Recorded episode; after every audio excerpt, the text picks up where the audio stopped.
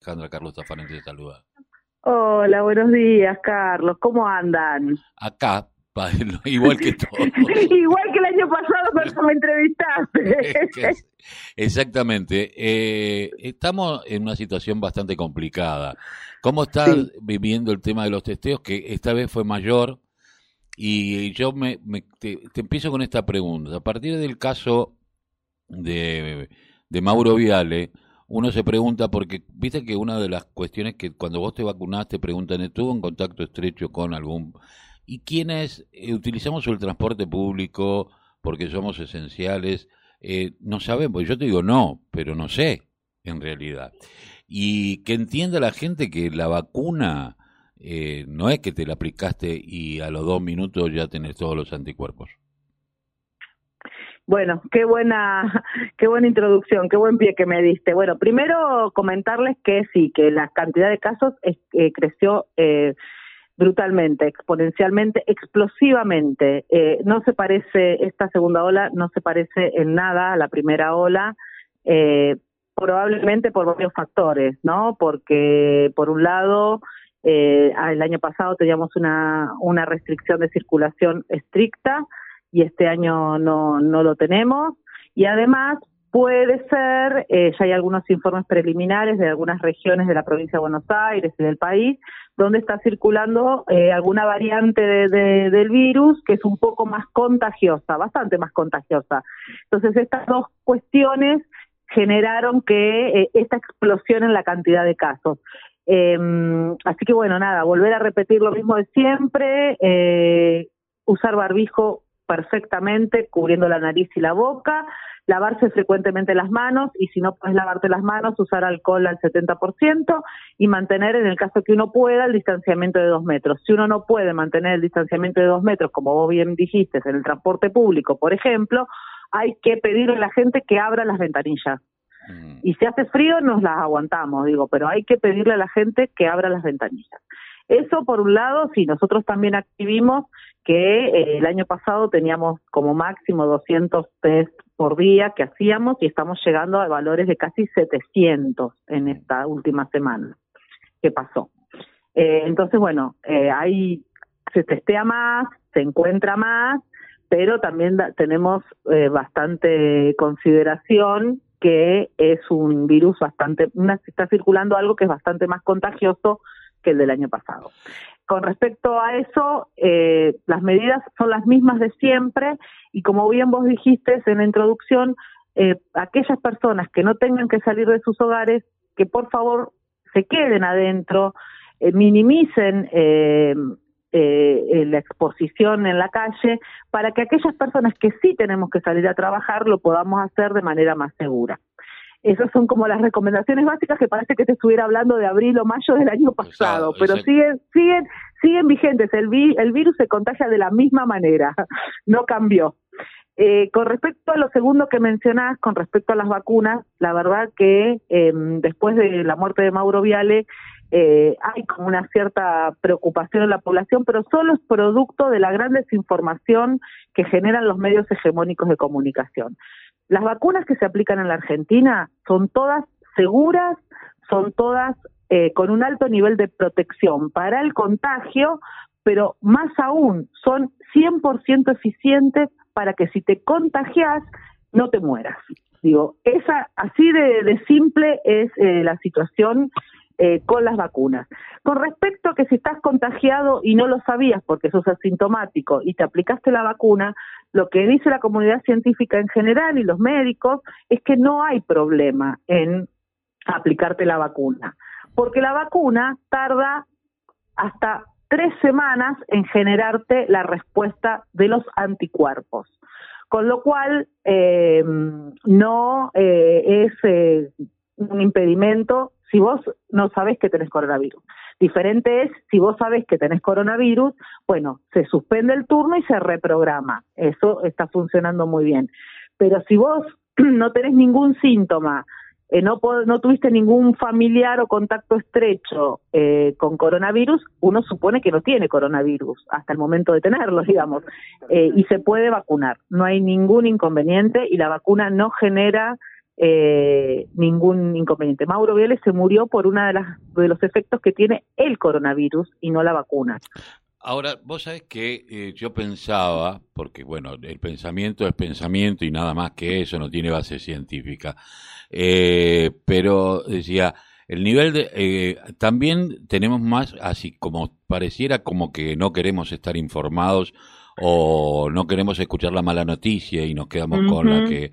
es cierto que cuando lo contraes, porque me ha pasado con gente muy allegada, que en este momento está internada y que eh, está con un nivel de estrés porque vos sabes mm. más sobre este que, sobre el mm, COVID que lo mm. que sabías el año pasado y eso es estresante y puede generar eh, que vos eh, a lo mejor algunos algunas situaciones se te agraven, porque todos sabemos que el estrés agrava situaciones, lo sabemos desde hace mucho tiempo con otras enfermedades que si nos relajamos y la tomamos como la tenemos que tomar y bueno, ya está, hagamos lo que tengamos que hacer con tranquilidad dentro de lo posible, no se disparan otras cuestiones. Pero creo que hoy por hoy, eh, lo pensaba desde, desde lo de Mauro, que se muere del corazón, y alguien que decía los niveles de estrés a los cuales están sujetos aquellos que están padeciéndolo mm. son muy altos. Mm. Y mm. normalmente si son personas mayores, sobre todo. Y el miedo que genera esto, ¿no? Sí, sí, la verdad que el estrés eh, no ayuda en ninguna patología y esta es otra patología más, como cualquier otra, donde tampoco colabora. Eh, también es cierto que eh, este virus eh, por ahí una persona que no tiene ninguna ningún antecedente, comorbilidad, le dicen los médicos, ninguna enfermedad preexistente de base, ni es de grupo de riesgo, la verdad que también la pasa bastante mal, pero eh, es cada caso particular. A mí me parece que no hay que, eh, digo, hay que estar ocupado, pero no preocupado o asustado, porque tampoco digo, nos asustamos y tampoco podemos hacer nada si nos asustamos, digo, si estás positivo y te asustas, peor, digo, porque podés hacer, eh, cometer alguna, eh, cuando uno tiene miedo puede cometer algún error, eh, no sé, olvidarse lavarse las manos, ponerse mal el barbijo, eh, acercarse a alguien porque necesita que lo contenga y que lo abrace, y eso es peor que si uno mantiene la calma, llama al sistema de salud, eh, se hacen los testeos, digo, el sistema todavía está respondiendo, está estresado el sistema de salud, pero realmente todavía hay respuesta. Eh, por ahí tenemos un poquito más de demora en, la atención, pero eh, tal vez lo que está más colapsado es el sistema privado de salud, pero en Argentina existe lo es la red de eh, es una red de, de instituciones eh, de hospitales y de sanatorios está como articulado. Entonces, si hoy no hay una cama, no sé, en un sanatorio privado, muy probablemente haya un lugar en, en un hospital público o en otro en otra en otra clínica privada a en, Lomas. Estás en Quilmes, bueno, tal vez te tengas que te llevarán a Lomas, digo, pero el sistema todavía está respondiendo, es cierto que está estresado, es cierto que está en límites que son complejos, como, lo como pasó eh, en el pico del año pasado. Lo que pasa es que este año es tan rápida la, la propagación del virus que tal vez a uno eh, le genera más ansiedad. Digo, es cierto, a mí también me genera más ansiedad y yo ya hace un año que estoy trabajando con este virus, pero bueno, eh, hay que siempre confiar en la palabra de los especialistas, de los médicos y, eh, y hacer las consultas. Si uno tiene dudas, tiene que hay hay redes de contención, digo, eh, estamos hay mucho acceso a la información, entonces siempre validar ese acceso a la información que tenemos y no y no hacer locuras básicamente, pero hay que digo, hay que mantener la calma, si uno tiene síntomas, tiene que llamar al sistema de salud, al, SAME, a la obra social, eh, o acercarse a algún laboratorio privado donde le hagan el test, o alguno de los centros que están funcionando muy bien en Quilmes, ya sea el Hospital Iriarte, el OSHER y todos los SICs y CAPS que están eh, hisopando y esperar entre 24, 48, 72 horas a tener el resultado eh, y, mantener la calma. Mantener la calma ante todo. Alejandra, eh, yo pensaba, vos decías, bueno, los medios hegemónicos sabemos a qué juegan. Eh, lamentablemente uno de los que militó más eh, la, el no cuidarse terminó con su padre muerto. Eh, pero yo pensaba, está bien, es cierto, pero sabemos quiénes son y sabíamos que iban a hacer esto. Ahora también hay, me parece que hay una falta, eh, como que el gobierno no termina de comunicar bien las cosas y no es, no es nuevo. Eh, eh, como que yo siento a veces que el peronismo le cuesta mucho comunicar, a diferencia de la derecha que ha nacido con eh, siendo por lo menos esta estructura nueva de la derecha eh, con representación democrática eh, ha nacido en la era digital por lo tanto manejan lo digital mucho más más más rápido y nosotros nos, muchísimas veces nos dedicamos a tratar de fundamentar cosas que la gente no quiere escuchar. Bueno, mira, yo te voy a decir, si me permites una reflexión, yo estuve pensando bastante esto que vos decís. Y en realidad hay estudios sociológicos que no solo se dan acá en Argentina, sino a nivel mundial, que demuestran que a las personas, a nosotros, a los seres humanos, nos llama más la atención una fake news o una información desvirtuada o alarmista o, que nos confunde que una información que es veraz. Es un mecanismo que tenemos eh, los seres humanos en el cual tendemos a creer en teorías conspira, conspiranoicas, si se me permite el neologismo, sí. Eh, pero em, es un estudio que se, que se hace a nivel mundial, digo, no es que el peronismo comunica mal, el peronismo está gobernando y tiene que batallar con un montón de problemas, entre ellos tal vez la comunicación, pero también eh, como seres humanos, como, como, como sujetos de que tomamos decisiones, eh, siempre nos inclinamos más por una noticia eh, o por una comunicación que es fatalista que, y que se desvía de la realidad, que eh, de, entender, de, hacer el mismo esfuerzo para entender algo tan simple como usar barbijo, lavarse las manos y mantener distanciamiento social, digo. Y, y no hay forma de... Mm, e, es como inherente a, nuestra, a, nuestra capacidad de construir nuestro conocimiento. Eh, no, y bueno, además que eh, nosotros tenemos una derecha que es asesina, digamos, ¿no? Eh, la derecha mata de muchas maneras. Una de ellas es esta campaña voraz contra la información. Digo, ayer veía un tuit de, que un, un legislador tenía 200 vacunos robados en su en su campo. Vacunos, y decían que eran vacunas.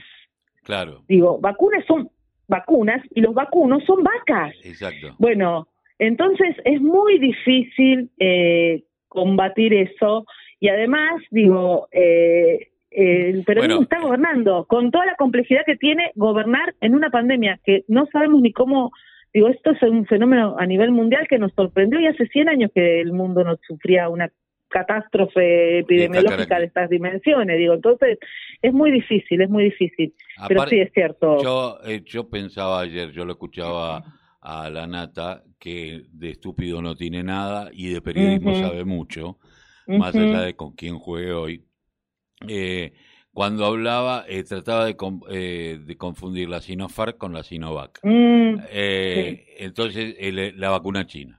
Entonces, todos aquellos que nos pusimos, eh, como es mi caso, eh, la, la, la, Sinopharm por ser eh, personas de riesgo, empezamos a dudar, ¿no? Si no tenemos la información, que no todo el mundo la tiene, mm, de que la Sinovac es otra, no tiene nada que ver con la Sinopharm, que lo único que tiene es su origen chino, en común, empezamos a generar una, una suerte de paranoia eh, y de eh, volver a, a, descreer de la vacuna.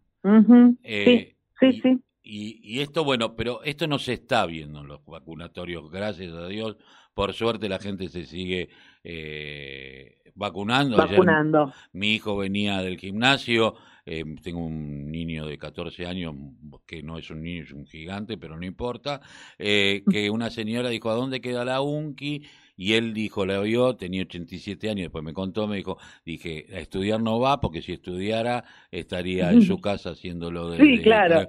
así que seguramente se va a vacunar, dijo, ¿me puede decir a dónde es? Y él se bajó, porque se tenía que bajar después, y la acompañó hasta la UNCE, al ah. vacunatorio, y esto y lo otro. Pero... Eh, y, y, me dice, y la atendieron re rápido, dice, porque yo conocía un montón de chicos que estaban de voluntarios, eh, dice, y dice, claro, tenía 87 años, le hicieron pasar mucho más, eh, más rápidamente, y, dice, y, se quedó maravillado, dice, es gigante, papá es gigante, ¿no?